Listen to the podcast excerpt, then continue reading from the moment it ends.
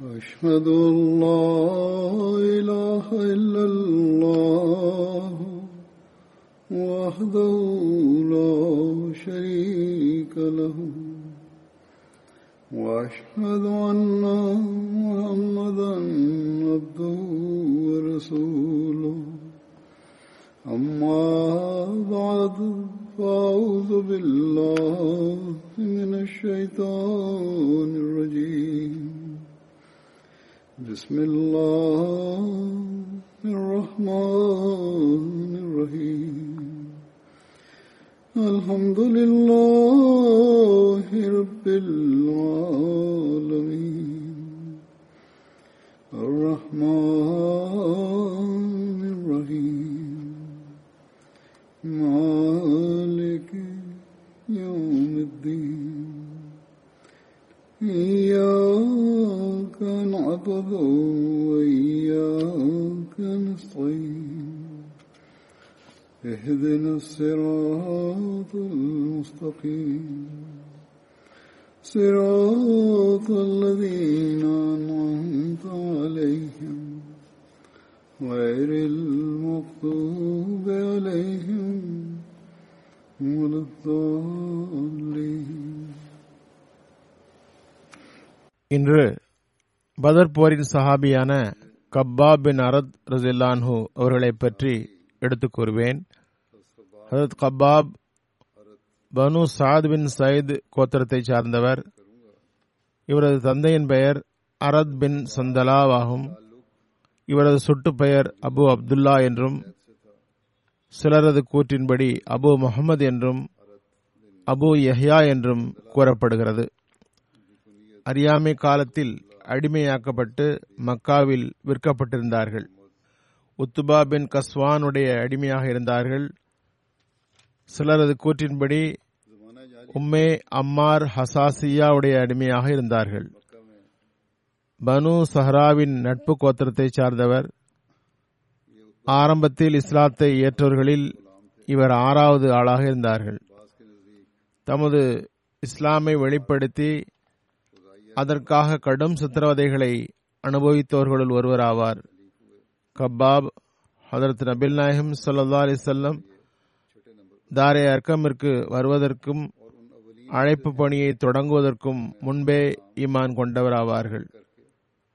முஜாஹித் கூறுகின்றார், எல்லோருக்கும் முன் ரசூலுல்லாஹி ஸல்லல்லாஹு அலைஹி வஸல்லமுடைய கூற்றுக்கு பதிலளித்தவாறு இஸ்லாத்தை வெளிப்படுத்தியவர்கள் ஹதரத் அபுபக்கர், ஹதரத் கப்பாப், சுஹைப், ஹதரத் பிலால், ஹதரத் அம்சார், ஹதரத் சுமையா என்ற அம்மாருடைய தாயார் ஆவார்கள். ஹதரத் ரசூலுல்லாஹி ஸல்லல்லாஹு அலைஹி வஸல்லம் அவர்களுக்கு அல்லாஹ் அன்னாரது சச்சா அபு தாலிப் மூலமாக பாதுகாப்பு வழங்கினான். அபுபக்கரை அவரது சமூகம் மூலமாக பாதுகாத்தான் என்று எழுதக்கூடியவர் மிகவும் எச்சரிக்கையாக குறிப்பிடுகிறார். ஆனால் தெளிவான விஷயமாவது, எழுதியோரின் மனதில் வராத ஒரு விஷயமாவது, சச்சா அபுதாலிப் ஹதரத் நபில் நாயகம் ஸல்லல்லாஹு அலைஹி வஸல்லம் அவர்களுக்கு பாதுகாப்பு வழங்கினார் என்று கூறுகிறார். ஆனால் ஹதரத் நபில் நாயகம் ஸல்லல்லாஹு அலைஹி வஸல்லம் அவர்கள் மக்காவில் அநீதியாளர்கள் தரப்பிலிருந்து எந்த பாதுகாப்பும் பெற முடியவில்லை. அபுபக்கரும் பாதுகாப்பாக இருக்க முடிந்ததில்லை. அதற்கு வரலாறு சாட்சியாக உள்ளது. அவர்கள் பல்வேறு தொல்லைகளுக்கு உட்படுத்தப்பட்டனர். அபுதாலிப் உட்பட அநீதிக்கு உள்ளானார்கள். இவர்கள் பாதுகாப்பாக இருந்தார்கள் என்று எழுதியவர் கூறுகிறார். ஆனால் இது அவரது கருத்தாகும். வரலாறு சாட்சி பகர்வதாவது, ஹதரத் நபில் நாயகம் ஸல்லல்லாஹு அலைஹி வஸல்லம் அவர்களும் பாதுகாப்பாக இருக்கவில்லை, ஹதரத் அபுபக்கரும் பாதுகாப்பாக இருக்கவில்லை. எவ்வாறு இருப்பினும் அவர் தமது கருத்தை வெளிப்படுத்தியவாறு மேலும் எழுதுகிறார், இருவரும் பாதுகாப்பாக இருந்தனர். ஆனால் மற்றவர்களுக்கு இரும்பு அங்கி அணிவிக்கப்பட்டு கடும் வெயிலில் கிடத்தப்பட்டு அல்லாஹ் நாடியவரை அவர்கள் கடுமையில் சூட்டை தாங்கினார்கள்.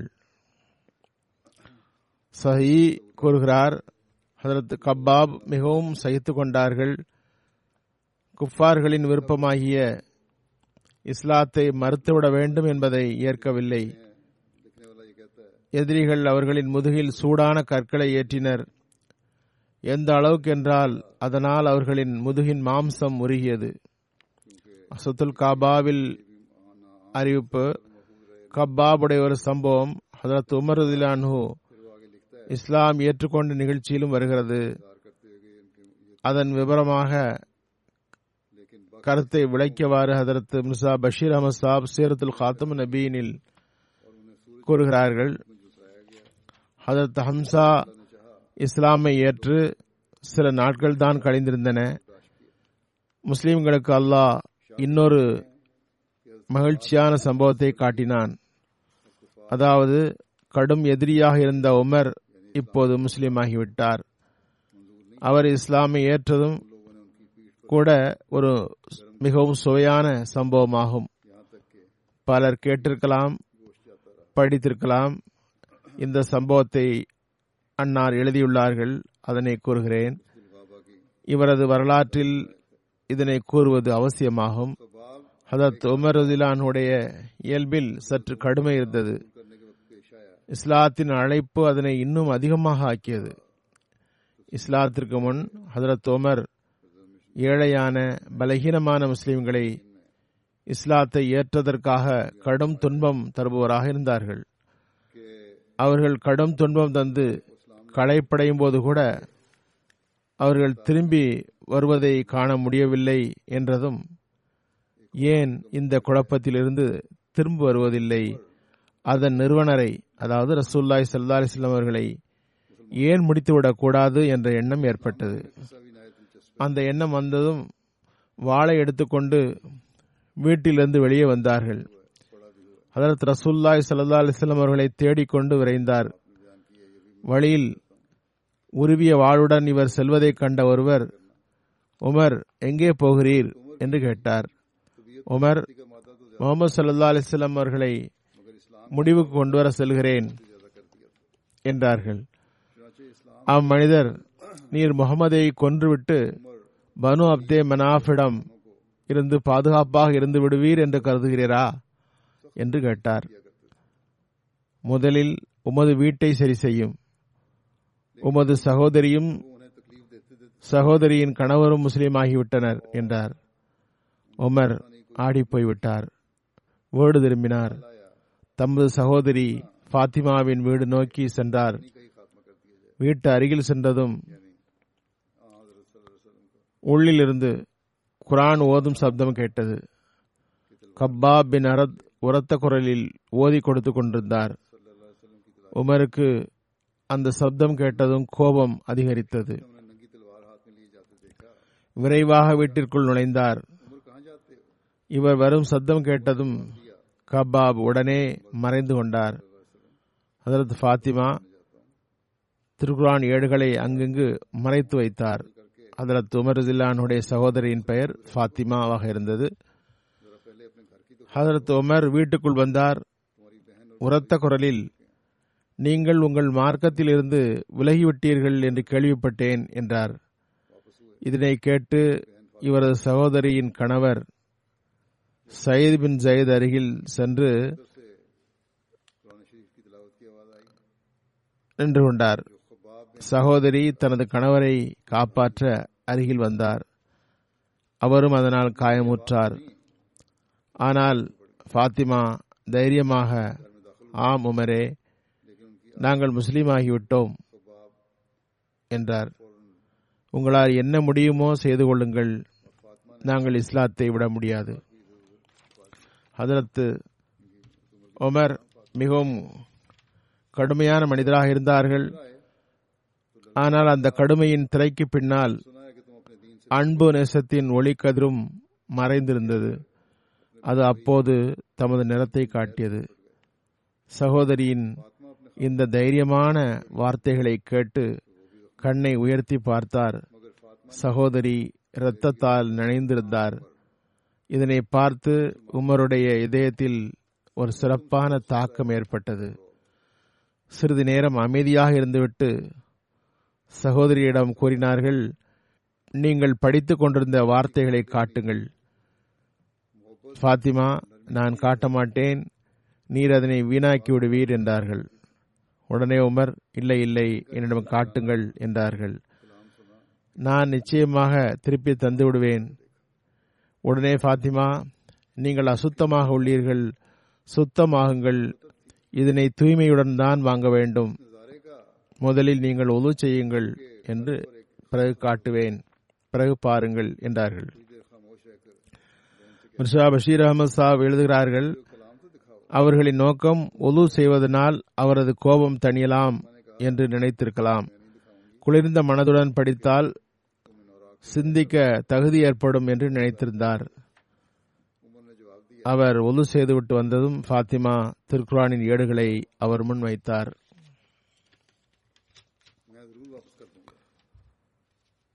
உமர் அதனை எடுத்து பார்த்தார். சூரா தாஹாவின் தொடக்க வசனங்களாக இருந்தன. ஹஜ்ரத் உமர் ரலியல்லாஹு மிகவும் மூழ்கியவராக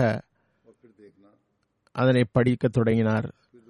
ஒவ்வொரு சொல்லும் அந்த நல்லியல்பின் உள்ளில் நிறைந்து அதன் தாக்கத்தை வெளிப்படுத்தியது.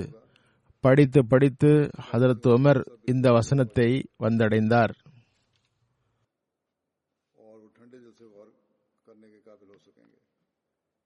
இன்னனி அனல்லாஹு லா இலாஹ இல்லா அன ஃபஅபுதுனி வக்மிஸ் ஸலாத்த லிஸ்ஸிக்ரி. இன்ன ஸாஅத ஆத்தியத்துன் அகாது உஃபிஹா லிதுஜ்ஸா குல்லு நஃப்ஸின் பிமா நஸ்ஆ. நான் உலகில் ஒரே ஒரு படைப்பாளனும் உரிமையாளனும் ஆவேன். என்னை தவிர வணக்கத்துக்குரியவன் யாரும் இல்லை. நீங்கள் என்னையே வணங்க வேண்டும். என்னை நினைவு கூறுவதற்காகவே தொழுங்கள். நினைவில் கொள்ளுங்கள், வாக்களிக்கப்பட்ட நேரம் விரைவில் வரவுள்ளது. நாம் அதனை மறைத்து வைத்துள்ளோம். ஒவ்வொருவரும் அவர்தம் செய்ததற்குரிய கூலியை பெறுவதற்காக. உமர் ரலியல்லாஹு இந்த வசனத்தை படித்ததும் அவரது கண்கள் திறந்தன. அவரது உறங்கிக் கொண்டிருந்த இயல்பு வெளித்துக் கொண்டது. அவர் தன்னை அறியாமல் கூறினார், எவ்வளவு தூய்மையான வார்த்தைகள். கபாப் இந்த வார்த்தையை கேட்டதும் உடனே வெளியே வந்து இறைவனுக்கு நன்றி செலுத்தினார்கள். அதற்கு ரசூல் கரீம் ஸல்லல்லாஹு அலைஹி வஸல்லம் உடைய துஆவின் விளைவாகும்.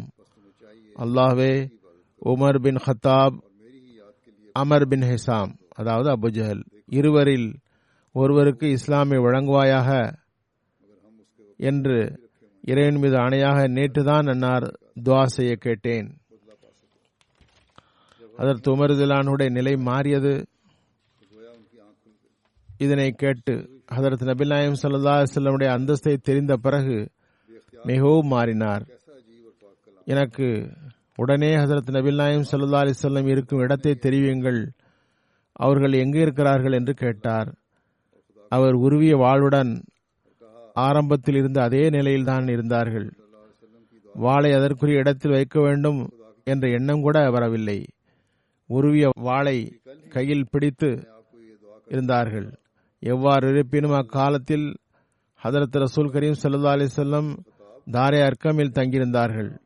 கபாப் அன்னாரின் இருப்பிடத்தை பற்றி கூறினார்கள். உமர் ரலியல்லாஹு அன்ஹு அங்கே சென்றார்கள். வாசலை அழுத்தமாக தட்டினார்கள். சஹாபாக்கள் கதவின் இடுக்கு வழியாக ஹதரத் உமர் உருவி வாளுடன் நிற்பதை கண்டார்கள். திறப்பதை தாமதம் செய்தார்கள். ஹதரத் நபிகள் நாயகம் ஸல்லல்லாஹு அலைஹி வஸல்லம் கதவை திறக்குமாறு கோரினார்கள். ஹதரத் ஹம்சாவும் அங்கிருந்தார்கள். அவர்களும் கதவை திறக்குமாறு கோரினார்கள். உமர் நல்ல எண்ணத்தில் வந்தால் நல்லது, அவரது எண்ணம் தவறாக இருந்தால் அல்லாஹின் மீது ஆணையாக அவரது வாளாலேயே அவரது தலையை கொய்து விடுவேன் என்று ஹம்சா கூறினார்கள். உடனே வாசல் திறக்கப்பட்டது. உமர் ரலியல்லாஹு உருவிய வாளுடன் உள்ளே நுழைந்தார்கள். அவரை பார்த்து ஹதரத் நபிகள் நாயகம் ஸல்லல்லாஹு அலைஹி வஸல்லம் முன்னால் வந்தார்கள். உமருடைய காலை பிடித்து வேகமாக இழுத்தவாறு கேட்டார்கள், உமரே, என்ன எண்ணத்தில் வந்துள்ளீர்?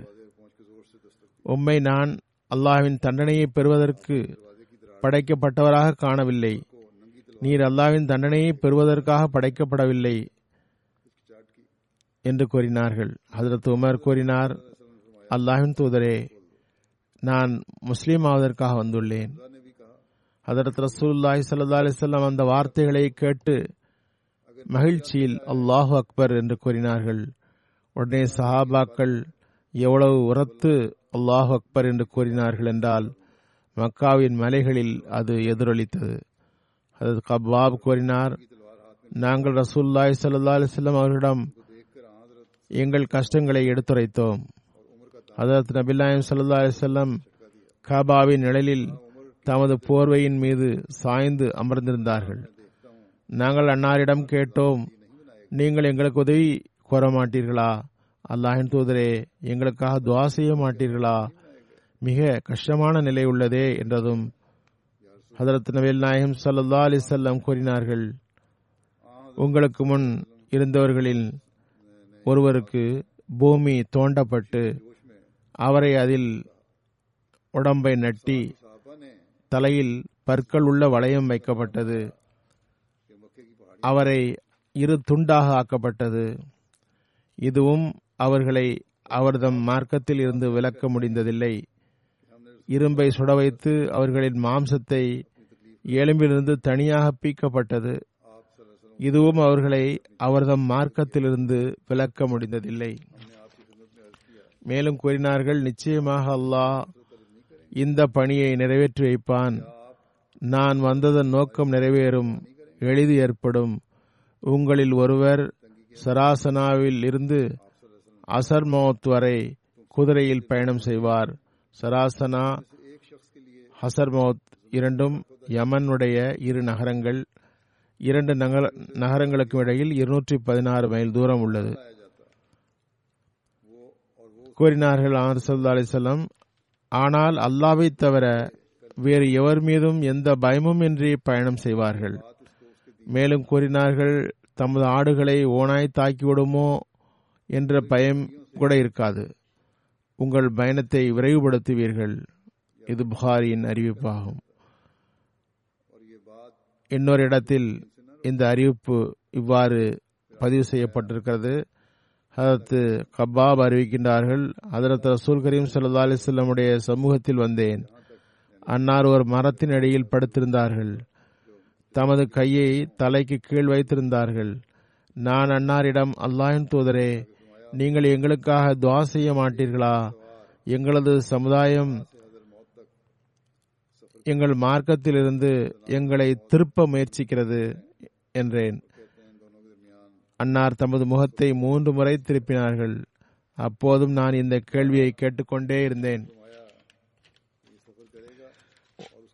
உடனே தமது முகத்தை திருப்பியவாறு 3ஆம் முறை எழுந்து அமர்ந்தார்கள். கூறினார்கள், மக்களே, அல்லாஹ்வின் மீது அச்சம் கொள்ளுங்கள், பொறுமை செய்யுங்கள். இறைவன் மீது ஆணையாக உங்களுக்கு முன் இறைவனது அடியார்கள் வாழ்ந்து சென்றுள்ளார்கள். அவர்களின் தலையில் பற்களை கொண்ட வளையம் வைக்கப்பட்டது. அவர்களின் உடல் இரு துண்டுகளாக ஆக்கப்பட்டது. அவர்கள் மார்க்கத்திலிருந்து விலகிச் செல்லவில்லை. அல்லாஹ்வின் மீது அச்சம் கொள்ளுங்கள். அல்லாஹ் உங்களின் வழியை திறப்போனும், உங்களின் பணிகளை சீர்படுத்துவோனும் ஆவான். அதற்கு கபாபிடமிருந்து அறிவிக்கப்படுகிறது. அவர் கூறுகிறார், நான் ஒரு கொல்லனாக இருந்தேன். ஆஸ் பின் அவாயில் அன்னாருக்கு கடன் திருப்பி தர வேண்டியிருந்தது. அவர் கூறுகிறார், நான் அவரிடம் எனது விருப்பத்தை தெரிவிக்க வந்தேன். அவர் கூறினார், நீ முகமதை மறுக்காத வரை உனது கடனை திருப்பி தர மாட்டேன். நான் முகமது ஸல்லல்லாஹு அலைஹி வஸல்லம் பையத்திலிருந்து வெளியே வந்துவிட்டேன் என்று நீ ஒரு அறிவிப்பு செய்ய வேண்டும். நீ முகமதை மறுக்காத வரை கடனை தரமாட்டேன் என்றார். கபாப் கூறுகிறார், நான் அவரிடம், ஹதரத் நபில் நாயகம் ஸல்லல்லாஹு அலைஹி வஸல்லம் அவர்களை ஒருபோதும் மறுக்க மாட்டேன். நீ மரணித்து திரும்ப உயிருடன் வந்தாலும் சரியே, அதாவது நடக்காத காரியமாகும். நான் முகமது ஸல்லல்லாஹு அலைஹி வஸல்லம் அவர்களை மறுப்பது நடக்காத காரியமாகும் என்று கூறினார்கள். நான் மரணித்து உயிர்ப்பிக்கப்பட்டால் எனது பொருள்கள் மற்றும் பிள்ளைகளிடம் திரும்பி வந்து உனது கடனை தருவேன் என்று அவர் கூறினார். கபாப் கூறுகிறார், இதனை பற்றியே இந்த வசனம் இறங்கியது. அஃபராய்த் அல்லதி கஃபர பி ஆயாத்தினா வகால ல உத்தையன்ன மாலம் வலதா அத்தலகல் கைப அமித்தஹத இந்தர் ரஹ்மான் யஹதா கல்லா சனக்துபு மா யக்கூலு வன முத்துலஹு மினல் அசாபி மத்தா வ நரிசுஹு மா யக்கூலு வ யாத்தீனா ஃபர்தா. நீர் அந்த மனிதரை பற்றி சிந்திக்கவில்லையா? அவர் நமது அடையாளங்களை மறுத்து வந்தார். எனக்கு நிறைய பொருள்களும் மகன்களும் வழங்கப்படும் என்று கூறி வந்தார். அவருக்கு மறைவான விஷயங்கள் தெரியுமா? ரஹ்மான் ஆகிய இறைவனிடம் வாக்குறுதி வாங்கியிருக்கிறாரா? அவ்வாறு நடக்காது. இவர்களது வார்த்தைகளை பாதுகாத்து வைப்போம். இவர்களின் தண்டனையை நீளமாக்குவோம். அவர்கள் பெருமை அடிப்பவற்றிற்கு நாம் வாரிசாகிவிடுவோம். அவர்கள் நம்மிடம் தனியாகவே வருவர். ஹஜரத் கபாப் கொல்லராக இருந்தார்கள். மாள்களை தயார் செய்வார்கள். ஹஜரத் ரசூலுல்லாஹி ஸல்லல்லாஹு அலைஹி வஸல்லம் அவர் மீது பெரும் நேசம் கொண்டிருந்தார்கள். அவரிடம் அன்னார் சென்று வருவார்கள். ஹஜரத் நபிகள் நாயகம் ஸல்லல்லாஹு அலைஹி வஸல்லம் கபாப் இடம் வருகிற செய்தி கபாபின் உரிமையாளருக்கு தெரிய வந்தது. அவர் சூடான இரும்பை எடுத்து கபாபின் தலையில் வைத்தார். அவர் இரும்பு தொழில் செய்பவர். அதற்கு ரசூலுல்லாஹி ஸல்லல்லாஹு அலைஹி வஸல்லம் அவர்களிடம் இது குறித்து முறையீடு செய்தார். உடனே ரசூலுல்லாஹி ஸல்லல்லாஹு அலைஹி வஸல்லம், அல்லாஹ்வே, கபாபுக்கு உதவி செய் என்று துஆ செய்தார்கள்.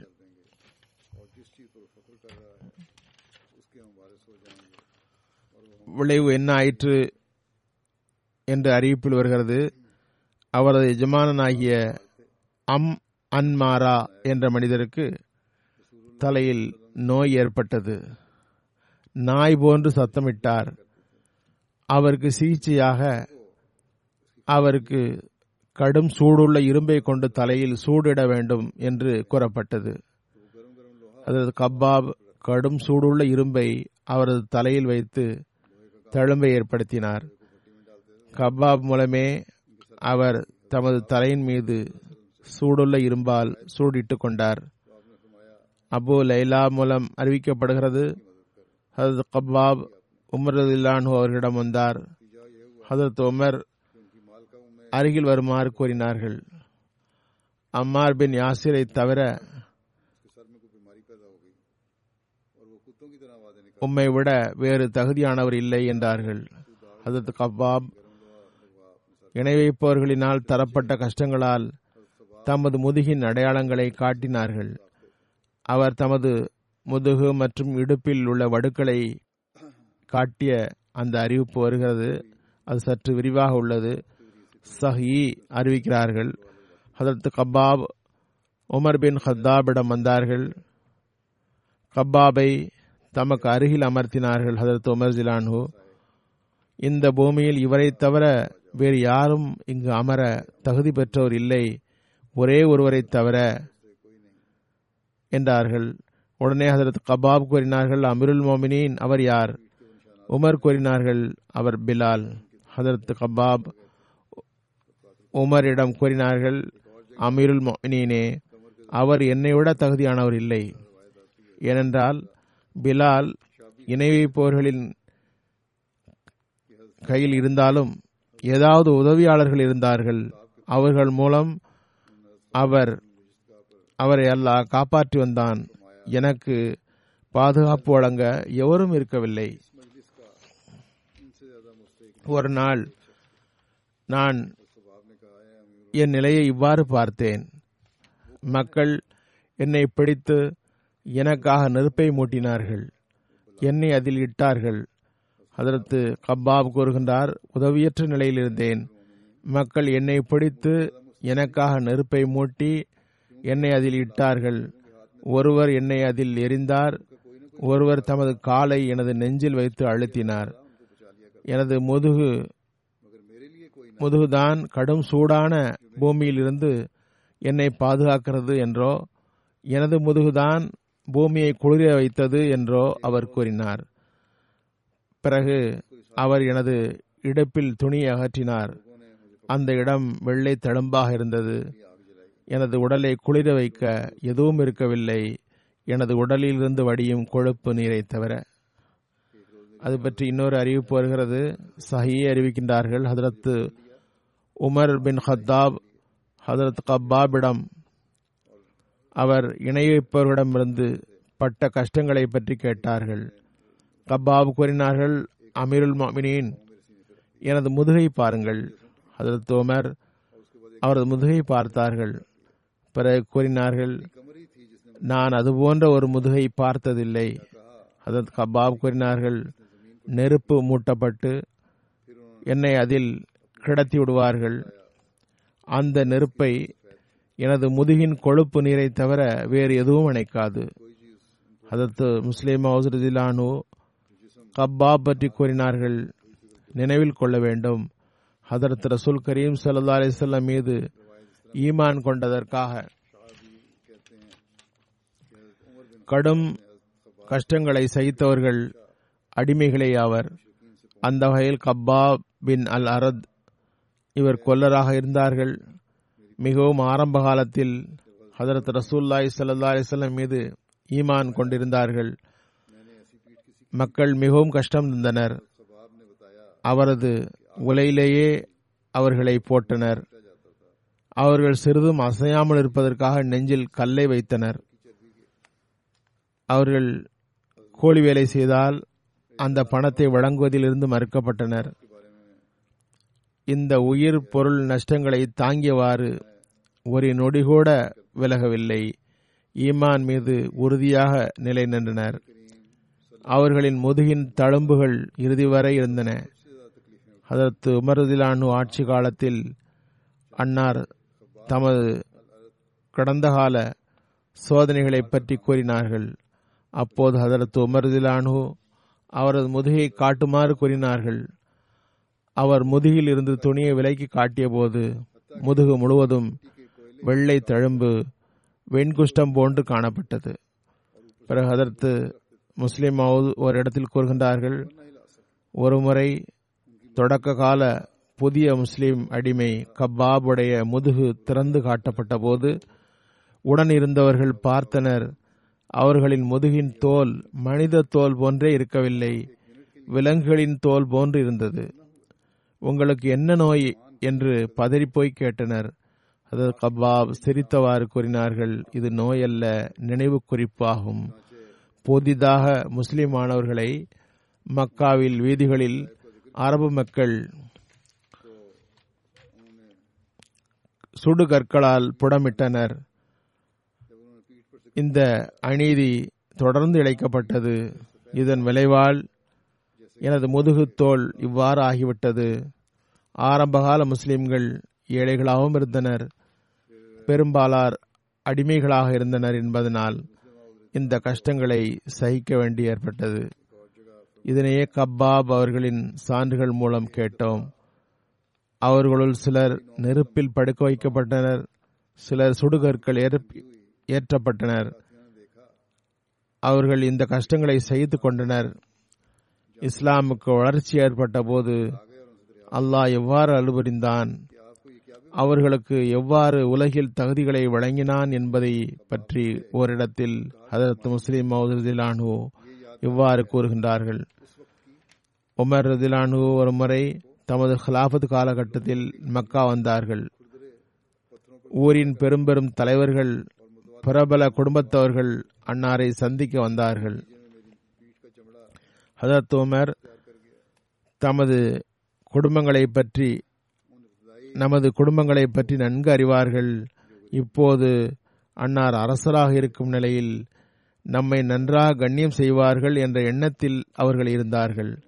நாம் நமது இழந்த கண்ணியத்தை மீட்டிக்கொள்ளலாம் என்று எண்ணியவாறு வந்தார்கள்.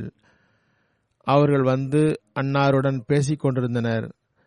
அவர்கள் பேசிக்கொண்டு இருக்கும்போதே ஹதரத் உமர் ரலியல்லாஹு சபைக்கு ஹதரத் பிலால் ரலியல்லாஹு வந்தார்கள். பிறகு ஹதரத் கபாப் வந்தார்கள்.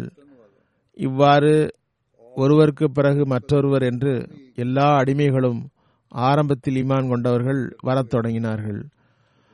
அங்கிருந்து பேசிக்கொண்டிருந்த அந்த தலைவர்களிடம் அடிமைகளாக இருந்தவர்கள் அவர்கள் வந்திருந்தவர்கள் இளைஞர்களான தலைவர்களாக இருந்தனர்.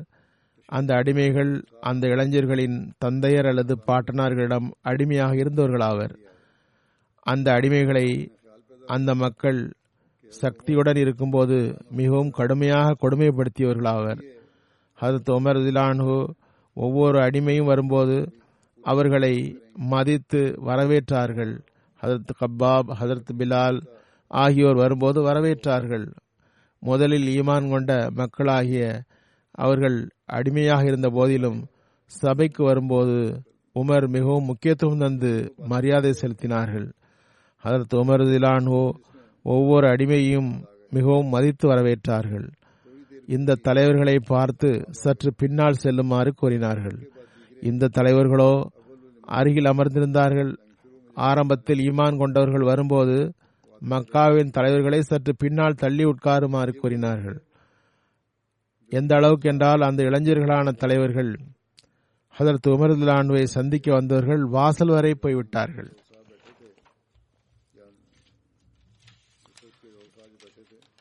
அக்காலத்தில் பெரிய பெரிய ஹால்கள், அரங்குகள் இருந்ததில்லை. சிறிய அறை, அனைவரும் உள்ளே உட்கார முடியாது. எனவே அந்த இளைஞர்களான தலைவர்கள் விலகி விலகி செருப்பு போடும் இடத்திற்கு வந்துவிட்டார்கள். மக்காவின் தலைவர்கள் செருப்பு போடும் இடத்திற்கு வந்து சேர்ந்ததும் அவர்கள் தமது கண்களால் பார்த்தார்கள் எவ்வாறு ஒவ்வொரு ஆரம்பகால முஸ்லீம்களும் அடிமைகளாக இருந்தவர்கள் வரும்போது அவர்களை முன்னால் அமர வைப்பதற்காக அந்த தலைவர்களை சற்று பின்னே தள்ளுமாறு கட்டளையிடப்பட்டு வருவதைக் கண்டு அவர்களுக்குள் பெரும் காயம் ஏற்பட்டது. முஸ்லிமாவது கூறுகிறார்கள், இறைவன் எத்தகைய ஒரு ஏற்பாட்டை செய்திருந்தான் என்றால் ஒருவர் பின் ஒருவராக நிறைய முஸ்லிம்கள் வந்தனர். அவர்கள் ஒரு காலத்தில் காஃபிர்களிடம் அடிமைகளாக இருந்தவர்கள். ஒருவருக்காக பின்னால் தள்ளி சென்றிருந்தால் அந்த தலைவர்களுக்கு உணர்வு ஏற்பட்டிருக்காது. ஆனால் மீண்டும் மீண்டும் பின்னால் தள்ளி செல்ல வேண்டியது ஏற்பட்டதும் அவர்களால் அதனை சகித்து கொள்ள முடியாமல் போனது. அவர்கள் எழுந்து வெளியே போய்விட்டனர். வெளியே சென்று ஒருவர் மற்றவர் மீது புகார் கூறிக்கொண்டிருந்தார்கள். பாருங்கள், இன்று நமக்கு எவ்வளவு கஷ்டம் ஏற்படுகிறது. ஒவ்வொரு அடிமை வரும்போதும் நாம் பின்னால் தள்ளப்படுகிறோம். இறுதியில் நாம் செருப்புக்கு அருகில் வந்துவிட்டோம் என்றதும் ஒரு இளைஞர் கூறினார், இதில் யாருடைய குற்றம்? உமருடைய குற்றமா, நமது தந்தை பாட்டனார்களின் குற்றமா? சிந்தித்தால் தெரிய வரும், இதில் உமருடைய குற்றம் ஒன்றும் இல்லை. இது நமது தந்தை பாட்டனார்களின் குற்றமாகும். அதன் தண்டனை இன்று நமக்கு கிடைக்கிறது. இறைவன் தனது ரசூலை அனுப்பினான். நமது தந்தை பாட்டன்கள் எதிர்த்தார்கள். இந்த அடிமைகள் ஏற்றுக்கொண்டார்கள். எல்லா கஷ்டங்களையும் மகிழ்ச்சியுடன் ஏற்றுக்கொண்டார்கள். எனவே நமக்கு இந்த சபையில் இழிவை சந்திக்க வேண்டி வந்தது. இதில் உமருடைய குற்றம் எதுவும் இல்லை. இது நம்முடைய குற்றம்தான். இதனை கேட்டுவிட்டு ஒருவர் மற்றவரிடம் நமது தந்தை பாட்டனார்களின் குற்றம்தான் என்பதை ஏற்கிறோம். இந்த இழிவின் கரையை அகற்ற ஏதாவது வழி இருக்கிறதா இல்லையா என்று ஆலோசனை செய்தனர். நமக்கு எதுவுமே புரியவில்லையே, இதற்கு என்ன சிகிச்சை என்று உமரிடமே கேட்போம் என்று நினைத்தவாறு அவர்கள் உமரிடம் வந்து, இன்று எங்களுக்கு ஏற்பட்ட இழிவு குறித்து நீங்கள் அறிவீர்கள். ஹதரத் உமர் ரலியல்லாஹு கூறினார்கள், மன்னிக்க வேண்டும், நான் நிர்பந்தமாக இருந்தேன். அவர்களோ ஹதரத் நபில் நாயகம் ஸல்லல்லாஹு அலைஹி வஸல்லம் உடைய சபையில் கண்ணியம் பெற்றவர்களாக இருந்தனர். அவர்கள் ஒருவேளை உங்களின் அடிமைகளாக இருக்கலாம், ஆனால் ஹதரத் நபி நாயகம் ஸல்லல்லாஹு அலைஹி வஸல்லம் சபையில் கண்ணியம் பெற்றவர்கள், எனவே எனது கடமை அவர்களுக்கு கண்ணியம் தர வேண்டியதாக இருந்தது. உடனே அவர்கள் கூறினார்கள், இது எங்களது குற்றத்தின் விளைவு என்று நாங்கள் அறிவோம், இந்த தழும்பை அகற்ற ஏதாவது வழியுள்ளதா என்றனர்.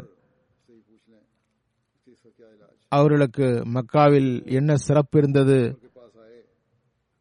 அவர்கள் எத்தகைய மக்களான தலைவர்களாக இருந்தார்கள் என்று நாம் மதிப்பிட முடியாது. ஆனால் உமர் நன்றாக அறிந்தவர். ஹதரத் உமர் ரலியல்லாஹு மக்காவில் பிறந்தவர், மக்காவில் வளர்ந்தவர். எனவே ஹதரத் உமர் ரலியல்லாஹு இந்த இளைஞர்களின் தாப்பனார்கள் பாட்டனார்கள் எவ்வளவு மதிப்போடு இருந்தனர் என்று அறிந்திருந்தார்கள். அவர்களின் முன்பு எவரும் கண்ணுயர்த்தி பார்க்க முடியாது. அவர்களுக்கு என்ன ஒரு திகில் இருந்தது, என்ன பயம் இருந்தது என்று அன்னார் நன்கு அறிந்திருந்தார்கள். அதற்கு உமர் ரலியல்லாஹுவிடம் அவர் ஒவ்வொருவராக கூறியதும் எல்லா சம்பவங்களும் நினைவுக்கு வந்தன. அன்னாருக்கு கடும் விசனம் ஏற்பட்டது. அவர்களால் கடும் விசனத்தால் பேசவும் முடியவில்லை. கடும் துக்கம் ஏற்பட்டது. கைகளை உயர்த்தி வடக்கு பக்கமாக நீட்டி சைகை செய்தார்கள். வடக்கு புறம் சிரியாவில் இஸ்லாமிய யுத்தம் நடைபெறுகிறது. அந்த யுத்தத்தில் இணைந்தால் ஒருவேளை இதற்கு பிராயச்சித்தம் ஏற்படலாம் என்பதாக இருந்தது. அவர்கள் உடனே எழுந்து யுத்தத்தில் சேர்வதற்காக சென்றார்கள். முஸ்லிம் அவர் கூறுகிறார்கள், வரலாறு தெரிவிக்கிறது, அவர்களில் ஒருவரும் திரும்பி வரவில்லை, அனைவரும் அங்கே ஷஹீதாகிவிட்டார்கள். இவ்வாறு தமது குடும்பத்தின் இழிவு கரையை அகற்றினார்கள். எனவே இதற்கு தியாகம் தேவைப்படுகிறது. முதலில் தியாகம் செய்தவர்களுக்கு பிற்காலத்தில் கண்ணியம் கிடைக்கிறது. பிறகு வருபவர்கள் தமது இழிவை அந்த தியாகத்தினால் மட்டுமே அழிக்க முடியும். ஹதரத் கபாப் ஹதரத் மிக்தாத் இருவரும் மதினா ஹஜ்ரத் செய்தார்கள். குல்சூம் பின் ஹிரம் இடம் தங்கினார்கள். ஹதரத் குல்சூம் மரணம் வரை அவரிடம் தங்கியிருந்தார்கள். ஹதரத் குல்சூம் ஹதரத் ரசூலுல்லாஹி ஸல்லல்லாஹு அலைஹி வஸல்லம் பத்ர் போர் செல்வதற்கு சில காலம் முன்பு வஃபாத் ஆகிவிட்டார்கள்.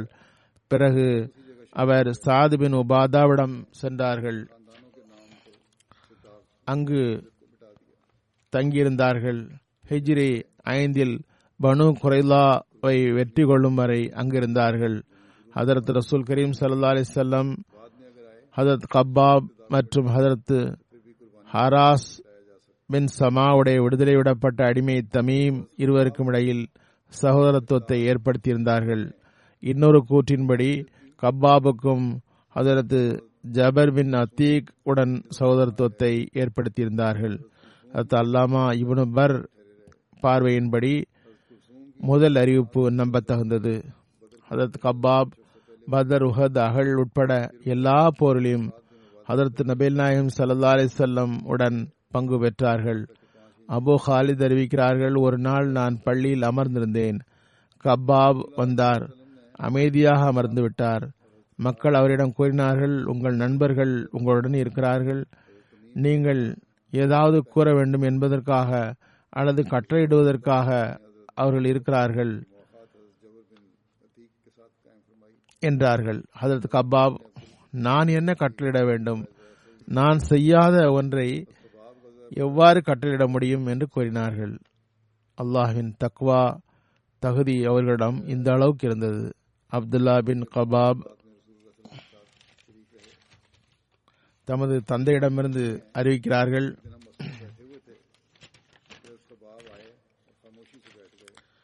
ஹதரத் ரசூலுல்லாஹி ஸல்லல்லாஹு அலைஹி வஸல்லம் ஒரு முறை தொழுகை நடத்தினார்கள். அன்னார் சற்று நீட்டி தொழுகை நடத்தினார்கள். மக்கள் அன்னாரிடம், அல்லாஹ்வின் தூதரே, இதுவரை நடத்தாத தொழுகையை நடத்தியுள்ளீர்களே என்றார்கள். அன்னார், ஆம், இது விருப்பம் மற்றும் பயத்தின் தொழுகையாகும் என்றார்கள். இதில் நான் அல்லாஹ்விடம் 3 விஷயங்களை கேட்டேன். இறைவன் எனக்கு 2 வழங்கினான், 1 நிறுத்தி வைத்துள்ளான். நான் அல்லாஹ்விடம் பஞ்சத்தால் சமுதாயத்தை அழிக்கக்கூடாது என்று கேட்டேன், அல்லாஹ் வழங்கினான். எனது இறைவனிடம் எதிரிகள் எனது சமுதாயத்தின் மீது ஆதிக்கம் செலுத்தக்கூடாது என்று கேட்டேன். அல்லாஹ் வழங்கினான். இன்று சமுதாயம் என்ற அளவில் ஹதரத் நபி நாயகம் ஸல்லல்லாஹு அலைஹி வஸல்லம் உடைய உம்மத்து நிலைநாட்டப்பட்டுள்ளது. அதனை அந்த அரசாங்கமே ஆட்சி செய்கிறது. பிறகு ஹதரத் ரசூலுல்லாஹி ஸல்லல்லாஹு அலைஹி வஸல்லம் கூறினார்கள், எனது உம்மத்து தமக்குள் சண்டையிட்டுக் கொள்ளக்கூடாது என்று கேட்டேன். அல்லாஹ் அதனை வழங்கவில்லை. அதன் விளைவாலே இன்று பிரிவினைவாதம், குஃபர் ஃபத்வா போன்றவை நடைபெறுகின்றன. வரலாற்றிலிருந்து தெரிய வருகிறது, ஹதரத் நபி நாயகம் ஸல்லல்லாஹு அலைஹி வஸல்லம் உடைய சஹாபாக்களில் ஒரு ஜமாத் கபாபிடம் உடல் நலம் விசாரிக்க சென்றார்கள். அபு அப்துல்லா, மேல்ச்சடையுங்கள், நீங்கள் உங்கள் சகோதரர்கள் இருக்கும் இடத்திற்கு கௌசரிடம் செல்கிறீர்கள். கபாப் கூறினார்கள், அந்த சகோதரர்கள் சென்று விட்டார்கள். அவர்கள் தமது நற்கூலி எதனையும் வாங்கவில்லை. நாங்கள் அவர்களுக்கு பிறகு எஞ்சியுள்ளோம். எங்களுக்கு உலகில் எவ்வளவு கிடைத்தது என்றால் எமது கடந்த கால நன்மைகளின் கூலி இங்கேயே கிடைத்துவிட்டதோ என்று அஞ்சுகிறோம் என்று கூறினார்கள். கபாப் கடும் நீண்ட நோயினால் பீடிக்கப்பட்டு இருந்தார்கள். ஹாரிசா பின் முசரீபிடமிருந்து அறிவிக்கப்படுகிறது, அவர் கபாபிடம் நோய் விசாரிக்க சென்றார்கள். அவர்களிடம் 7 இடங்களில் சிகிச்சைக்காக அழைக்கப்பட்டார்கள். அவர்கள் கூறினார்கள், ஹதரத் ரசூலுல்லாஹி ஸல்லல்லாஹு அலைஹி வஸல்லம் ஒருவர் மரணத்தை விரும்பி வேண்டக்கூடாது என்று கூற கேட்காவிட்டால் அதனை வேண்டிக் கொண்டிருப்பேன் என்று கூறினார்கள். அவர்கள் கஷ்டத்தில் இருந்தார்கள். அவர்களுக்கு கஃன் துணி கொண்டுவரப்பட்டது. அது ஒரு எகிப்தில் தயாரிக்கப்பட்ட மெல்லிய கபாத்தி துணியாக இருந்தது. அதனை பார்த்து அன்னார் அழுதார்கள். கூறினார்கள், ரசூலுல்லாஹி ஸல்லல்லாஹு அலைஹி வஸல்லம் உடைய சச்சா ஹம்சா ரலியல்லாஹு அன்ஹு அவர்களை ஒரு போர்வையால் கபனிடப்பட்டது. அவர்களின் காலை மூடினால் தலை திறந்தது, தலையை இழுத்து மூடினால் கால் திறந்தது. பிறகு கால் பக்கம் புற்கள் வைத்து மூடப்பட்டது. ஹதரத் ரசூலுல்லாஹி ஸல்லல்லாஹு அலைஹி வஸல்லம் அவர்களிடம் எந்த நிலையில் பார்த்தேன் என்றால், நான் ஒரு தினாருக்கு கூட உரிமையாளனாக அப்பொழுது இருக்கவில்லை, ஒரு திர்ஹமும் இருந்ததில்லை. இப்போது என்ன நிலை என்றால், எனது வீட்டில் ஓரத்தில் உள்ள பெட்டியில் 40,000 திர்ஹம் இருக்கிறது. நான் பயப்படுகிறேன். தூய பொருட்கள் இந்த உலகிலேயே தரப்பட்டு விட்டதோ என்று அஞ்சுகிறேன். ஹதரத் கபாப் அறிவிக்கின்றார்கள், ஹதரத் நபில் நாயகம் ஸல்லல்லாஹு அலைஹி வஸல்லம் அவர்களுடன் ஹிஜ்ரத் செய்தேன். அல்லாஹ்வின் திருப்தியை விரும்பி செய்தேன். அதன் கூலி அல்லாஹ்வின் பொறுப்பில் இருந்தது. எங்களில் பலர் வஃபாத்தாகிவிட்டார்கள். அவர்கள் தமது கூலியிலிருந்து சிறிதும் உண்ணவில்லை. அவர்களில் ஹதரத் முஸப் பின் உமைர் அவர்களும் அடங்குவர். அவர்களில் சிலர் அதன் பழத்தை உண்டோம், அதனை தேடுகிறோம். ஹதரத் முஸப் நீண்ட நாளுக்கு முன் ஷஹீதானார். ஒரே ஒரு போர்வைதான் இருந்தது. அதனை வைத்து அவரது தலையை மூடினோம், கால் திறந்தது. காலை மூடினால் தலை திறந்தது. ஹதரத் நபி நாயகம் ஸல்லல்லாஹு அலைஹி வஸல்லம் அவரது தலையை மூடிவிட்டு காலை புல்லை கொண்டு மூடுங்கள் என்று கூறினார்கள். சயீத் பின் வஹப் கூறுகின்றார், நாங்கள் ஹதரத் அலி ரலியல்லாஹு அன்ஹு அவர்களுடன் வந்தோம். அன்னார் சிஃபின் இருந்து யுத்தத்திற்கு பிறகு திரும்பி வந்து கொண்டிருந்தார்கள். அவர்கள் கூபாவின் வாசலுக்கு வந்ததும் பார்க்கிறோம், எங்கள் வலப்புறம் 7 கபர்கள் இருந்தன.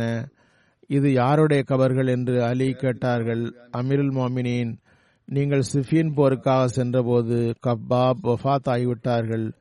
கூபாவுக்கு வெளியில் அடக்குமாறு வசியத் செய்துவிட்டார்கள். அங்குள்ள வழக்கம், இறந்தவர்களை அவர்களுடைய வீட்டின் முற்றத்திலேயே அடக்கி விடுவார்கள். அதற்கு கபாபை பார்த்தபோது அன்னார் வெளியே அடக்குமாறு வசியத் செய்தார்கள். மக்களும் அவ்வாறே அடக்கினார்கள். ஹதரத் அலி கூறினார்கள், அல்லாஹ் கபாபுக்கு கருணை காட்டுவானாக. அவர் மகிழ்ச்சியுடன் இஸ்லாத்தை ஏற்றார், கட்டுப்பட்டவாறு ஹிஜ்ரத் செய்தார், ஒரு முஜாஹிதாக வாழ்வை கழித்தார். உடல் அளவில் சோதனைக்கு உள்ளாக்கப்பட்டார். எவர் நல்ல செயல் செய்வாரோ அல்லாஹ் அவரது கூலியை வீணாக்குவதில்லை. உடலளவிலான தொல்லைகள் அவருக்கு நீண்டகாலம் தரப்பட்டன. பிறகு ஹஜரத் அலி கூறினார்கள், நல்ல செயல் செய்பவரின் கூலியை அல்லாஹ் வீணாக்குவதில்லை. ஹஜரத் அலி அந்த கபர்களின் அருகில் சென்றார்கள். கூறினார்கள், உங்களுக்கு சலாம் உண்டாகட்டும். நீங்கள் மோமின்கள், முஸ்லீம்கள், வருங்காலத்திற்காக தேவையானவற்றை சேர்த்து கொண்டவர்கள். நாங்கள் உங்களுக்கு பின்னால் விரைவில் வரவிருக்கிறோம். அல்லாஹ்வே, எங்களை மன்னிப்பாயாக, அவர்களையும் மன்னிப்பாயாக. கண்டும் காணாமல் எங்களையும் அவர்களையும் மன்னித்து விடுவாயாக. மறுமையை நினைத்து பார்க்கிற அந்த மனிதருக்கு, கணக்கின் நாளுக்காக அமல் செய்பவருக்கு, தேவைக்கான பொருள்களுடன் தன்னிறைவு கொள்பவருக்கு, அல்லாஹு அஸ்ஸவஜல்லுடைய திருப்தியை படுத்துபவருக்கு நற்செய்தி. ஹதரத் அலி அவர்களுக்காக இவ்வாறு துவா செய்தார்கள். ஹதரத் கப்பாபுடைய மரணம் ஹிஜ்ரி 37 தமது 73 வயதில் ஏற்பட்டது.